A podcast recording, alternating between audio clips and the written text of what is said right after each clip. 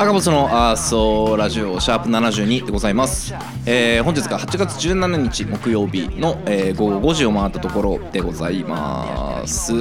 えーだいぶご無沙汰ぶりのあの配信、あのーまあ、収録になるんですけど、えー前回が7月27日の木曜日に、えー収録をして、えー翌日に配信をしておりますので、まあ、約とか丸々3週間ぶりということですね。あのーまあね前々からまあ匂わせ、まあ、別に匂わせたつもりはないんですけど、あのーまあ、正式な発表ができないがために正式なあのーなんて言うんだろう。あの明確な表現を避けてきたわけですけど、まあ、ちょっとあのここのタイミングでねあのキャリアチェンジをしようと思っておりまして、まあ、その移行期間中なわけですよ。えーもっと分かりやすく言うと、えーまあ、あの現職を、あの一旦退社することになりましてで、えっとまあ、次のね、えー次のというかあの有給消化中なんですよね。もう8月いっぱい7月の後半から、あのー8月いっぱいにかけて有給消化中で。で、まあ、次どうしていくかみたいなところはあのーちょっとこの場で話せればなあこの場でというか、あのーおいおいねこの場で話せればなと思うんですけど、まあ、とにかくとにかく今こう絶賛夏休み中なんですよ。大学生ぐらい長い、えー夏休みを何年ぶりだろうね、えー6年ぶりぐらいに、えー満喫しているとえーいうことです。まああのーもうまあ7月の後半から8月のほんと前半ぐらい、あのーまでは割と出勤もしてたのであんま夏休み感なかったんですけど、まあ、8月のほんと前半の最後の方ぐらいから、えー、ほんとここ1日2日ぐらいまで、まあ、約2週間足らず2週間ぐらいは本当にがっつり夏休み、まあ、世間的にもねお盆休みっていうこともあってあのーなんだろう。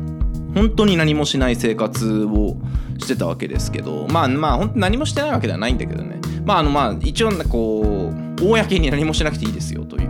えー生活をしてたわけですけども、えーまあそんなこともあってあのー一旦その自分のこうやりたいことっていうかまあ働き詰めてたわけでもないけど、まあ、あのしっかりとサボりきるということをやろうかなと思ってあのサボりきってたのでラジオもちょっと、えーやってなかったということですね。なんかこうマストその自分の生活の中でマストという何かを作りたくなかったのであのーまあ昨日乗ったタイミングでと伺っていたらあのゼルダの伝説に没頭しすぎたせいでなかなかその木を伺えずに、えーここまで来てしまったと、えーいう。まあ、あの楽しみにしていた方も今いると思うんですけど連絡もなくすいませんでした。えーということでねあの今日から今日からというかそろそろあのボンボン開けてあの世の中のみんなが仕事に戻るタイミングであのしっかりとあの活動していこうかなというふうに思っております。はいまああんま変わんないんだけどねそのなんて言うんだろう結局ほらそうよそからあの仕事をいただいてなんだかんだちょこちょこ仕事をしてるのでなんか全くこう何も考えずに休めてるかと言われるとそうでもなくてまあ別にそれがいいか悪いかは別としてなんだけどまあまあまあなのであの今後もまあそんな感じになっていくと思うしまああの相変わらずっていう感じでまああのまあキャリアチェンジと言いましたがあのねえーこのこういったラジオをやってたりする以上メインキャリアはラッパーですと、えー言い切って生きていきたいので、えーまあなんかどっちが主かどっちが副かみたいなことはあんま考えてないですけど。はい。というわけでえーっともう本当にこうこの前ねほんとつい数日前までは台風があって雨の日も多かったですけどもう6月末ぐらいから30度超えの日々が続いていてでまあね特にこう休みあの働き詰めっていうわけでもなく休み休みが多かったことも含めて今年は夏が長いなというふうに、えー思っているわけですけれども割としかも夏をしてるのよ。あのしっかり旅行に行ってグランピングをしたりとか。これ多分前回言ったと思うけどグランピングしてきたりとか。この前あの昭和記念公園の花火大会に、えー行ってきたんですよ。でなんかやっぱ昭和記念公園の花火大会ってもちろんそのねここ二十何年間生きてきてずっと身近にあって身近にあったからこそなんかわざわざ昭和記念公園の花火大会だってって思って花火大会見に行かないんだよね。なぜならどこでも見れるから。で今年初めてその昭和記念公園の方にえーわざわざ出向いてでしかもなんかこう最近有料観客席みたいなのがあるからそういうのもわざわざね、えーゲットしたわけですよ。でしかもあれそのいつの日かの10時からあの朝ね10時からあのー何予約受付開始とかでもう10時半とかに売り切れてるとかもめちゃくちゃ人気でだからパソコンと携帯何台か並べてあの一生懸命撮ったんですけどでまあそういうのも行ってきたりとかあのあと何したっけな。えーまあ、海もちょっとちょっとちょっとだけ行ってきたのよ。あの海の上の建設をしてたから、まあ、そこそっちでも行ったんだけどあのつい先日江ノ島の方にもちょっとあの用事があってあの別に海には入らなかったけど、まあ、行ってきたりとか。で今週末はバーベキューが 2, 連2日連続で続いてたりとか。なんか意外と夏らしいことをしてるなと、いうふうに思っていて。でこうこの前ちょうど話してたわけですよ。あの友人とね飲んでて。でまあちょっとこの後でやるんだけど、えー前回のねメールテーマがあの暑さ対策を教えてと、えーいうことでまあいくつかあの、まあ、おなじみの顔ぶれからあのいただいたんですけど、えーまあねあの言ってたのがもうちょっと答えやすいのにしてほしいと。でな俺からしたら暑さ対策なんですか？ボケがいのある、えー質問かなって思ってたんですけど、まあ、やっぱりなんかなんて言うんだろうね。その大喜利のになると後でいいやってなっちゃうからこう脳みそを使わずに答えられる質問もやってほしいということであのまあだからさっきも話してきた通り一応ね私は私でいろいろこう夏を満喫する、えーあれやこれやをやってきたわけですけれどもまあね人にはね人のね夏の楽しみ方というのがあると思いますのでまああの今日のねあのメールテーマみたいなところはあのこの夏何をしてきましたかというあのシンプルに自分が本当にしてきたことでもいいし何もしてないなら何もしてないでもいいしまあねその理由も伏せてほしいけどね何もしてなかったら何もしてないという何もしてないって俺がここで読むわけにはいかないから。えーまあちょっと何がしかがねこうツッコミがいと話の広げがいがある、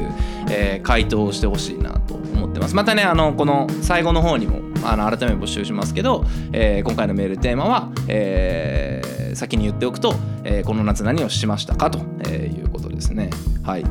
でまあもちろんねその珍しくその外に出るアクティブアクティビティというかアクティブに外を出る機会が今年は多いなと思いつつ、まあ、なんだかんだやっぱ家にいる機会も多くてでもちろんそのねメインというかあの自分が本当にやりたい今やりたい曲作りみたいなところも今もう5曲ぐらい明確に形になっていてそのまあ出し方を考えてる。まあレコーディングまで終えられてないので、えーどうしようかなって感じなんだけどまあちょっと今出し方を考えてる状態なんですよ。まあそれはそれで進んでたりとかでやっぱりその今もそうなんだけど5時過ぎてからこう収録をしてたりとかやっぱりもうどうしてもあのこの制作部屋にクーラーがない問題がやっぱ大きくてこのカラオケそのレコーディングのねなんて言うんだろうねあれねレコーディングの練習をするわけですよ。要はカラオケをするわけですよ。でそれすらもう1曲歌い切ったらだあのもう汗ダラダラになるなるのよ。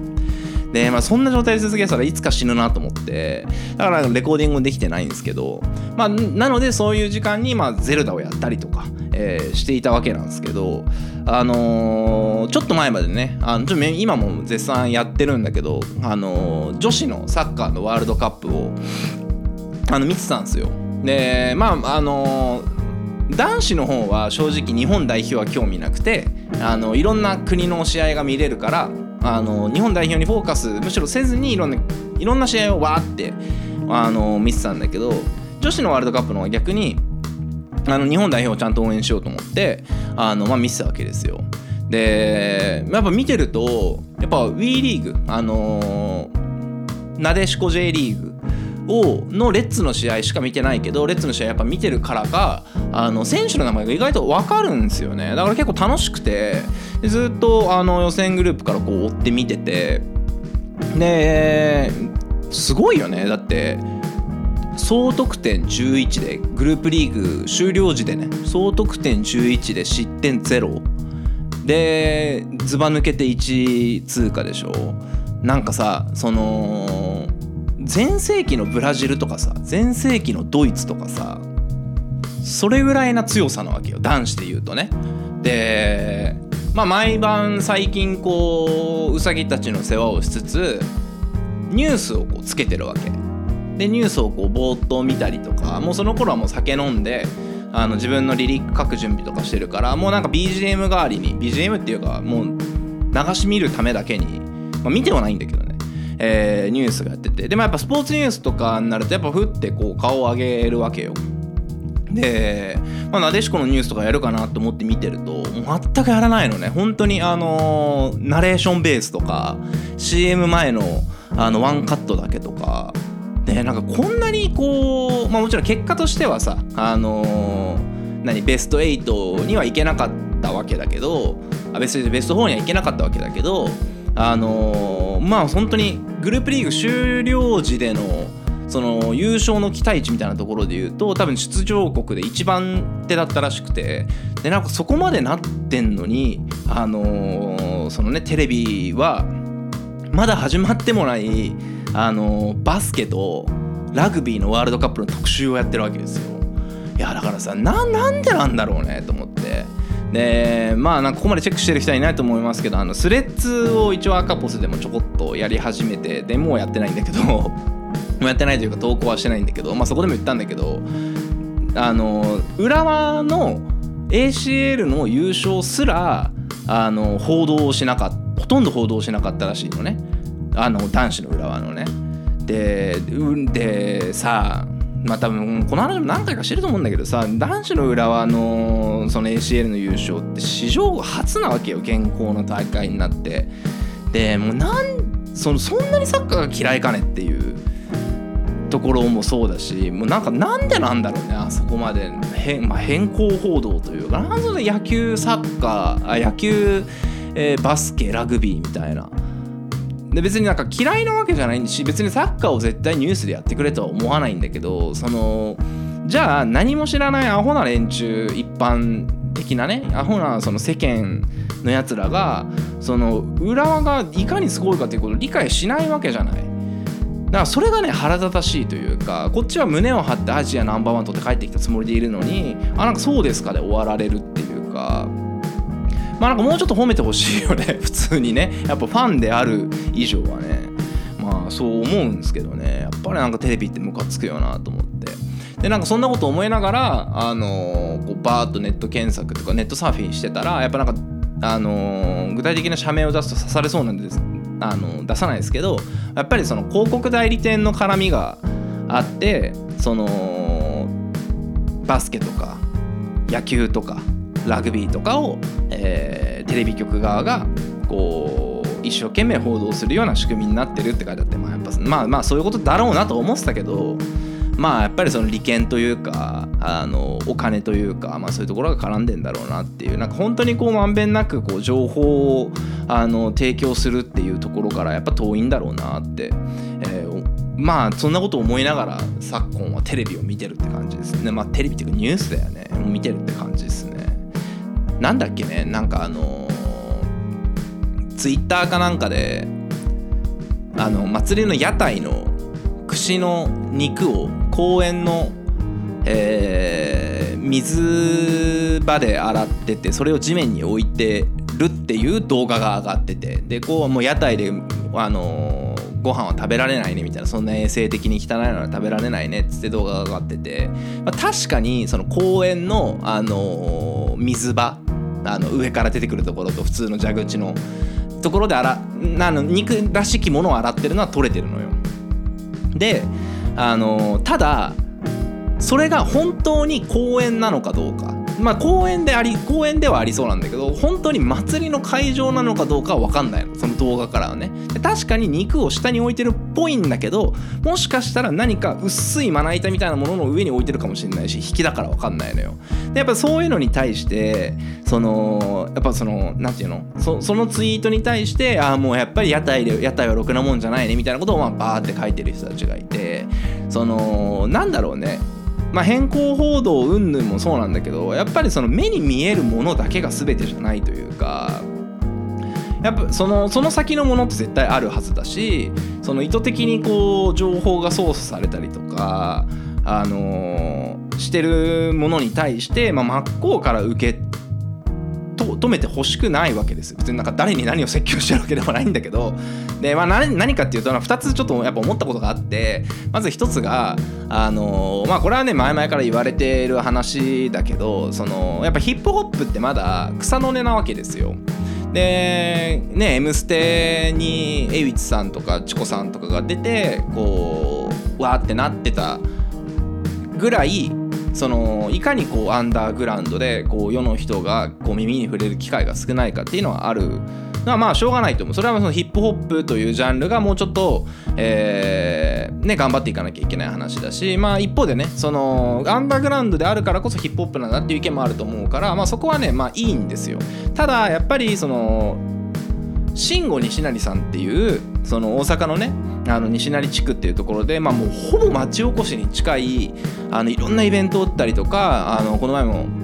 まさに今日か、えーインスタに上がってたけどあの自分の母校小学校が創立100周年だからあのまあいろいろやいろいろやったっていうとこがあったんですよ。っていうふうにこう町にしっかりと貢献してるラッパーって多いわけですよ。でしかももっと言うとラッパーってやっぱ地元沸騰しょって、えー活動してるから地元に還元するっていう考えが多分他のアーティストに比べてやっぱ強いんですよね。だからこそその地元が盛り上がっていくためにこういうキーマンが必要だっていうふうにやっぱなりやすいんですよ。でもそこって報道なんか一回もされてないじゃないですか。当たり前だけど。当たり前だけどというかあのヒップホップがやっぱりその今ここから話すことが全てなんだけどやっぱイメージが悪いからなんですよ。で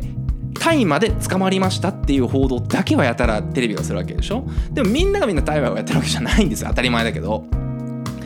なのでまあなんかねそのラッパーイコールそうだっていうのもそうだしあのまあもうこれはこれがこれを話したかったんですよ。そのまああのやっぱいろんな人に言われるのでね、えー何かというとその浦和レッズが、えー天皇杯のえー4回戦だったかな？で、えー名古屋グランパスと、えー試合をして、えーまあ、3-0で浦和が負けたわけですけど、えーまあ、名古屋にねサポーターに挑発をされたということで、えーまあ、ピッチの方に流れ込んで、まあ、もみ合いになって暴力沙汰になったとかなってないとか、えーという事件がありましたと。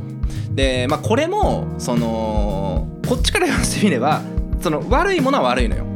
あの手を出すとかねルールを破るとか悪いのは悪いんだけどただそれを当たり前のように浦和レッズがやりましたねででも浦和レッズがアジアを制しましたねってことはやらずに浦和レッズがここでやりましたねっていうことだけをテレビが報道するとその頭の悪い連中は基本的にあじゃあ浦和って、えーその暴力的なチームなんだっていうふうに思うわけですよ。ささっき散々いかに素晴らしいかって話をしたのがこの1回の事件で、え1回の1回の事件まあ事件を起こすことがまずはいけないんだけど1回の事件だけをフォーカスされるとやっぱそういう印象がつくわけですよね。だからラッパーも、えー大麻で捕まってる人たちだよね。いつもっていうイメージがつきやすいし。まあだからマスメディアって自体がやっぱそういう印象をつけるという作用がしっかりあるんだからなんかそこら辺をしっかりやってほしいなといういう思いもあるしなぜか俺は基本的にそのメディアによって悪い印象操作をさせられるものが、えー好きなんだなっていうのに最近気づいたということです。別にあの誰に対して説教してるわけでもなく、えー誰に対して牙を向けてるわけでもないです。ただねあのまあまあなんか俺は捉えようかなと思っててそのヨーロッパとかでやっぱサッカーとか見に行くとまあ暴動とかまあ割と当たり前にあるわけよね。でまあもちろんねそれはね悪いことなんだけどまあなんか一つ一つだけポジティブなあの印象を加えるとしたらあのエンターテインメントであるスポーツが、まあ、ヨーロッパ並みに成熟してきた日本の中で成熟してきたんじゃないかなっていうのは一つ捉え方としてはあっていいと思う。ただまあもちろんその許されること許されないことっていうのはある上でね。でやっぱねアジアを制したっていうところもそうだし、まあ、アジアを制したのはなぜかというとやっぱこうアジア随一のサポーターがいたからっていうところのまあなんかその一個こう成熟段階に入ってったんじゃないかなっていう。でそれを予防する策を誰も知らなかったから暴れる人が出てきた時に予防ができなかったんでしょっていう。だからなんかそのまあ法律って結局さその悪事に対して悪事があったことに対して法律が後から定められていくわけだからまあなんかこういう風にしてもっとよりいいものが作られていけばいいんじゃないですかっていうまあなんかじゃあじゃあ犠牲が必要だと思ってるんですか？っていうっていう質問が来る、まあ、っていう質問はなしね。もうめんどくさいから。まあだからそのどんどんどんどん良くなっていけばいいとは思うんですけどね。まああれもそうですよ。あの最近騒がれてるあのセクハラ問題ね。あの DJ ソラさんだっけ？韓国の。まあもありえないけどね。そのエッチな服を着てたら触っていいという理論はもうどこのどこの世界線に行ってもありえねえよそんなのは。まあただやっぱなんかそのなんだろうな。これはまあ成熟云々の話ではないけどあのそこまで想定ができてたんですかっていう問題も運営側にももうもちろんやったやつの論外ね。やったやつらは論外。なんだけどまあなんかそういう部分もあるあるとは思うよそのだってウォーターなんとかって人死んじゃったやつでしょ？あのーあれで水が制御できなくて。まあだからそのまあ最大限そのなんだろうないろんなハラスメントというかあのいろんなアクシデントとか事件性のあるものに配慮できてたんですかってちょっと俺は思ったかな。そのもちろんあれねやったやつらは論外ね。やったやつらは論外なんだけど、まあ、そもそも事の発端って人が死んだところからなんじゃないのってあのちょっと思ったりもしましたと。ね物議を醸しそうなことをたくさん言いましたけど。あのまあ基本的にやっぱあの法律部な法学部なんで出があのやっちゃいけないことはやるなよっていうスタンスだしやあのやっちゃいけないことをやったやつらに手を差し伸べる必あの必要は全くないと思ってるんだけどそのなんかルールのあり方とか、えー運営のあり方とかなんかそこら辺をあの見つめ直すのはいかがでしょうか？というのが、えー私の、えーここ最近起こってるさまざまなことに対する、えー意見でございますと。ねまああのだって大麻がなぜダメかを科学的根拠を持って説明できる人なんかいないんじゃない？そのお上の方の人人たちで。で大麻はダメってルールがあるから大麻がダメって言ってるだけだってじゃあ本当になぜ大麻が悪いのかを言える人はいないんじゃないかな、まあ、あのラッパーの大麻推進派の人たちの意見で確かになと思ったので言うとねまあいろんなあのね体に悪いとかって言うけどなんか誰かも言ってたけど幻覚が見えるっていうのは嘘だっていうのなんか歌かなんかで言ってたのかな？とかね、えーなんかそこら辺も多分実際にやったことあるから言うんでしょその人は。まあだからまあ分からないわけですよ。だってタイでタイとかね、えー他の国では合法なわけですから。なんで日本が、えー違法なんですかっていう。ねはい。もう喋りすぎて疲れましたけど。あのー最近は全く関係ないんだけどバチェラーを見てるんですよ。あのー一番最新のやつ。バチェラー6とか。もうそこまでいってんの？失礼、えー5でしたね、えーバチェラージャパン5なのかな？えーを見てるんですけど。まあやっぱなんか恋やっぱ恋愛リアリティショーはラランドの西田くんも言ってましたけどやっぱダメなんですよ。俺は基本的に。アレルギーがあって。まあテラスハウスももちろん見たことないし、えーそれに準ずるものも無論見たことがないし。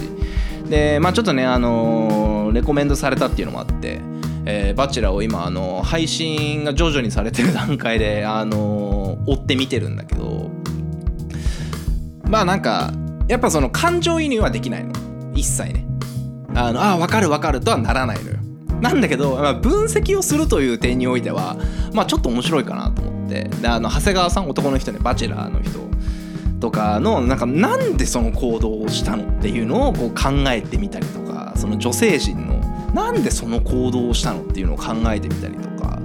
でさそもそもさじゃバチェラーのシーズンいくつをやるんで女性を募集しますで男性はこの方なのでこの方と本気で結婚したいと思ってる人来てくださいっていう少なくとも俺は募集を見たことがないからなんかじゃなぜこの人たち集められたんだろうかと。で集められた人たちはなんかやっぱねフォロワーがいそうなやつらなんだよね不思議なことにねなぜかね。でこうそれなりにやっぱ顔が整ってたりとかまああの何がしかに目立つね一芸があったりとか。で挙句の果てに全員歯が白いんよ。でね、これを聞いてる人たち、まあね、女性の方も含めてあなたの身,、まま、身の回りの人で歯が真っ白な女いるか？いないだろ。うその もちろんねホワイトニングをしっかりしてる女性はいると思うけどその全体のレベルその全体のレベルというか全体の規模感で言ったら本当一握りなわけ。一握りというかその珍しいわけじゃんその脱毛してる子はいっぱいもちろんいっぱいいると思うけどホワイトニングまでこう手が回る手が回ってないって言い方になっちゃうんだけど、えー脱毛ホワイトニングまでやってる人っていうのはなかなかいないわけですよでそれこそ芸能とかそっちに、えー近しい働きをしてるからこそホワイトニングをしてるんでしょっていうふうにま思うわけですよね。ね。あのあれを、えーっと恋愛リアリティショーという、えー恋愛エンタメ賞というふうに取るのかは、まあ、人それぞれだと思いますけど、まあ、私は、ね、少なくとも恋愛、えーエンタメバラエティー賞としかやっぱ取れ見は見れないなと思いつつも、まあ、いろんな分析をしたりとか、えーいう風のでまあまあそこそこ楽しませてもらう。まああのすげえ見てるわけじゃないんだけどね。ゼルダしてる間流してたりとかしてるからあんまりこう何が何どうとか把握してないんだけどまあなんかいいんじゃないですか？こう性格がねそこそこ悪くて、えーこう皮肉めいた分析をするのが、えー好きな人がいればあのぜひ見てみてもらえればなと思いますよ。あ面白いと思う。まああのキャーとはならないかなわかんないけどね。まああのいろいろあるいうのはまあその思ってたよりは面白かったなっていうのがまあ正直な感想だからあのそこポジティブにこう今あのいろんなことを捉えてる。いろんなバチェラーに対してねいろんなことを捉えてるんだけど。まああの私みたいなうがった見方ができるんだったら全然楽しめると思いますよ。恋愛リアリティショー食わず嫌いの皆さん。ね。はい。というわけであの方やね熱い、あの恋愛ゲームが行われてる一方、えー炎天下の中あのダラダラとしたまあ本当にあの低たらくな、えー夏休みを、えー過ごしてきたんですけど、まあ、ちょっとねこれからまたあのギアをね一つ変えてあのしっかりとこう社会に対してね仕事をして貢献をしていくというところとね、えー自分自身の制作活動もあの涼しくなることを願ってレコーディングも進めていってちょっと何がしかの形で新曲も、えーしっかり出していきたいなと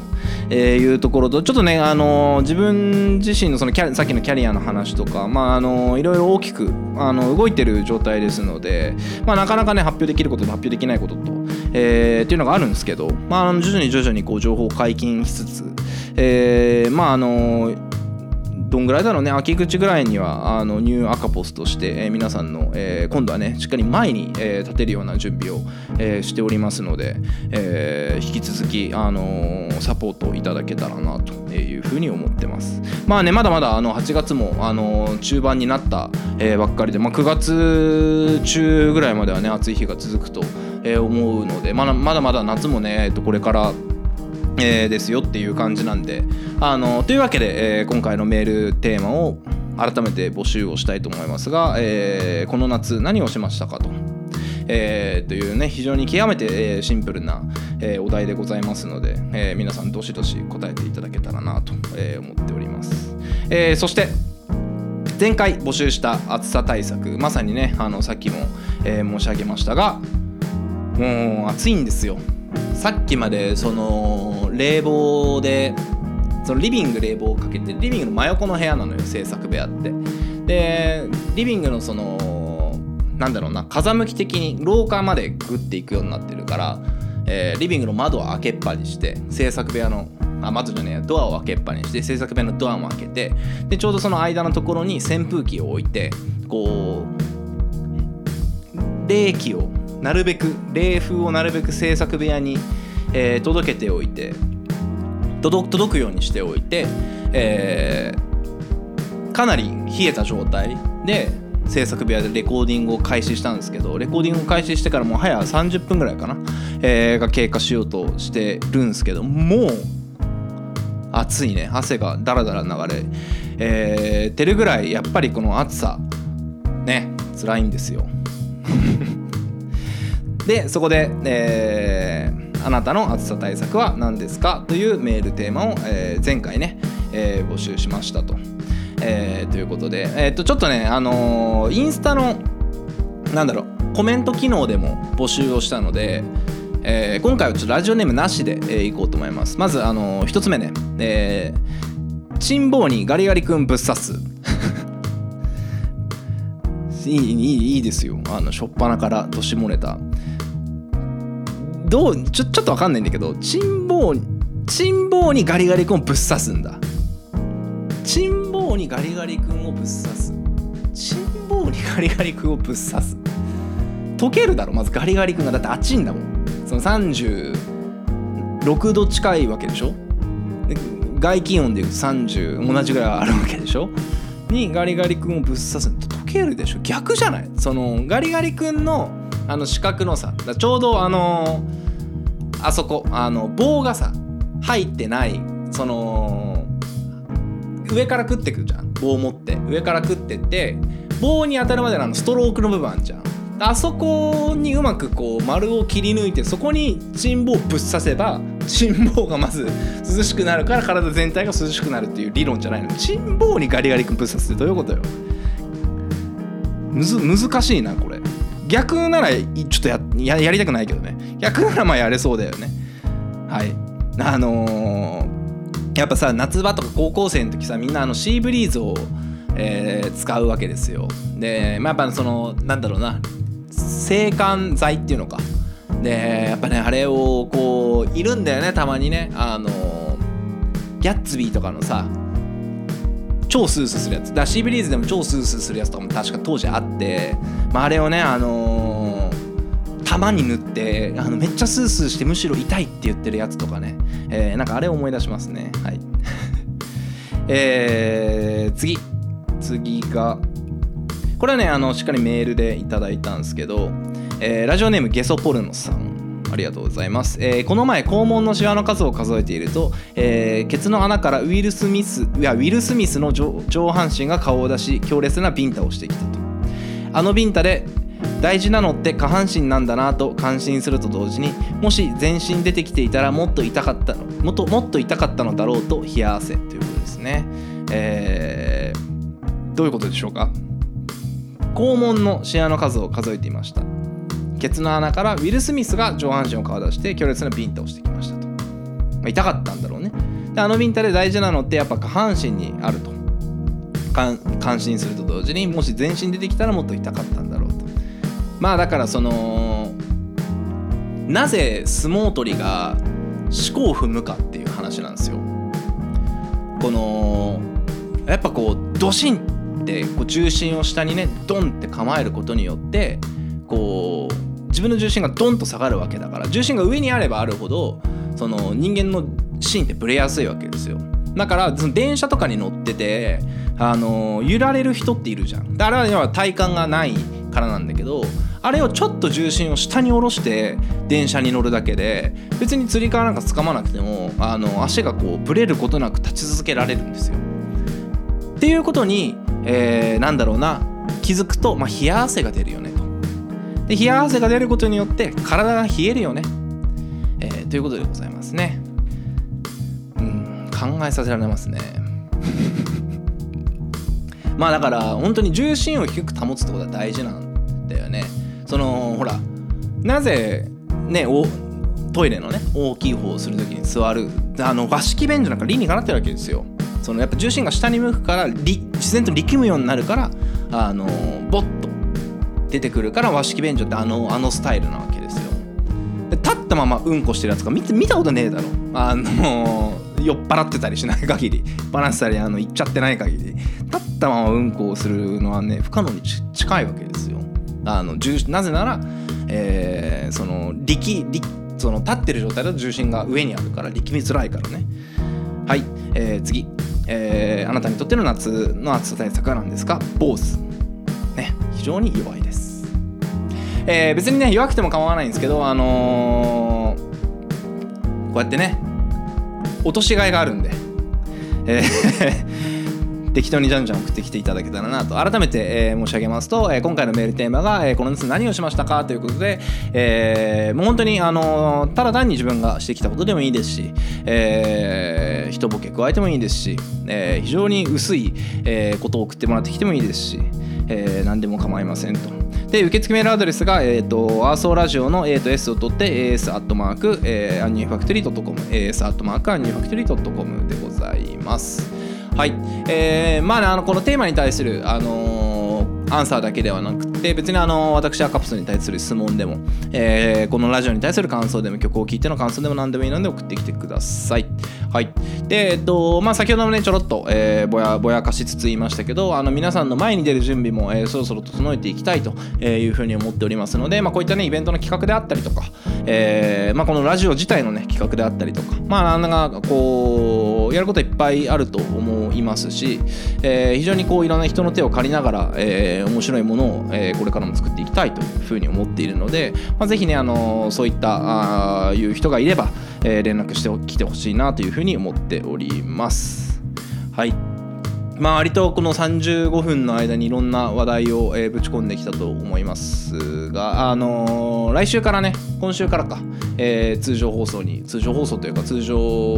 の、えー配信に戻して週1程度で、えーやっていこうと思っておりますので楽しみにしていてください。まあね本当に暑い日が続くのであの熱中症対策と暑さ対策と、えーね今日ね3つ出たので、えーいろいろやってもらいたいなというふうに思います。それではまた。バイバイ。